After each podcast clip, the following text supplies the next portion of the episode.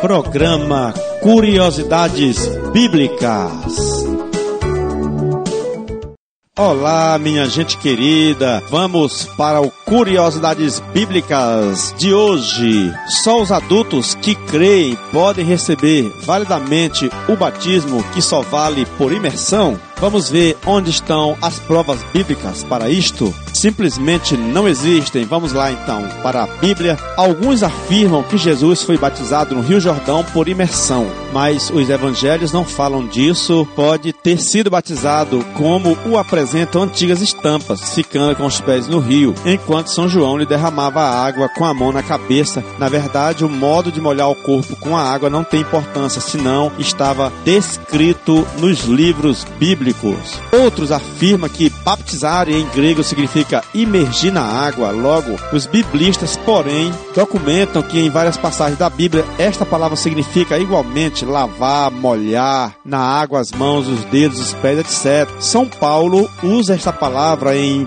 1 Coríntios, capítulo 10, versículo 2. Todos foram batizados em Moisés, na nuvem e no mar, como símbolo do batismo cristão. Sabemos, porém, que este batismo não aconteceu por imersão, pois os israelitas, junto com todas as crianças, passaram uma vermelha a pé enxuto, tocando apenas a areia úmida do mar, como a gente vê naquelas imagens de pinturas, né? Quem tomou o batismo por imersão, nesse caso, foram os soldados egípcios. Todos eles pereceram em Êxodo capítulo 14, versículo 19 a 20. No batismo, vale mais a fé em Deus e a obediência a seu legítimo representante do que a maneira de aplicar a água.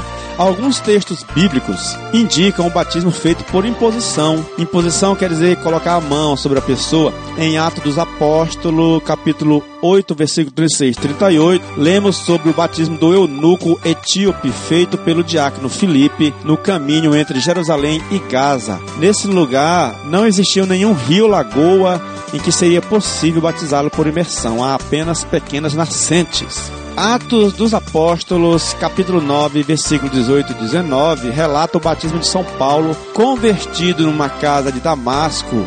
Não havia piscina nem tempo para batismo por imersão, pois lemos, imediatamente lhe caíram dos olhos como escamas e recuperou a vista, levantando-se, foi batizado e tomando alimento recuperou as forças. Mostra aí uma, uma série de acontecimentos rápidos. Não fala em rio nem nada, né? Igualmente em Filipos, em Atos dos Apóstolos, capítulo 16, versículo 33, São Paulo batizou o carcereiro. Naquela hora da noite, o carcereiro lavou-lhe as chagas imediatamente, batizou ele e toda a sua família. E nos cárceres romanos não havia piscina, né? Então, mais uma prova aí que não precisa ser por imersão. Outro, como no caso acima, assim também na ocasião do batismo de Lídia e de Estéfanas, São Paulo menciona que Lídia resolveu aliás, recebeu o batismo com todos de sua casa. Isso quer dizer que inclui também as crianças. Em Atos capítulo 16, versículo 14 e 15. E batizei a família de Estéfanas, em 1 Coríntios capítulo 1, versículo 16. Quando fala família, família inteira, certamente não faltavam crianças pequenas. O próprio Jesus afirma Nicodemos: Em verdade, em verdade te digo que quem não nascer da água e do Espírito Santo não pode entrar no reino de Deus. Para os primeiros cristãos, esta regra valia igualmente para as crianças. Por isso, vamos olhar agora a tradição da igreja.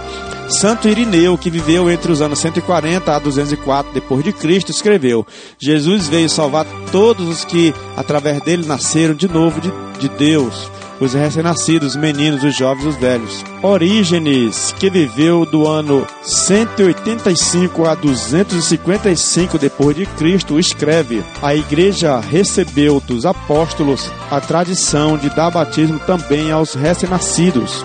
E São Cipriano, em 258 depois de Cristo, escreve: Do batismo e da graça não devemos afastar as crianças. Na nova e eterna aliança, o batismo substitui a circuncisão da antiga aliança como rito da entrada para o povo escolhido de Deus. Ora, se o próprio Deus ordenou a Abraão circuncidar os meninos já no oitavo dia, depois do nascimento, sem exigir deles uma fé adulta e livre escolha, então não seria lógico recusar o batismo às crianças dos pais cristãos por causa de tais exigências. Por isso, a Igreja Católica recomenda batizar as crianças dentro do primeiro mês após o nascimento. Mesmo que, que muitos não deem valor à tradição apostólica, cada homem honesto reconhece os cristãos dos primeiros séculos conheciam muito bem e observavam zelosamente a doutrina e as práticas religiosas recebidas dos apóstolos.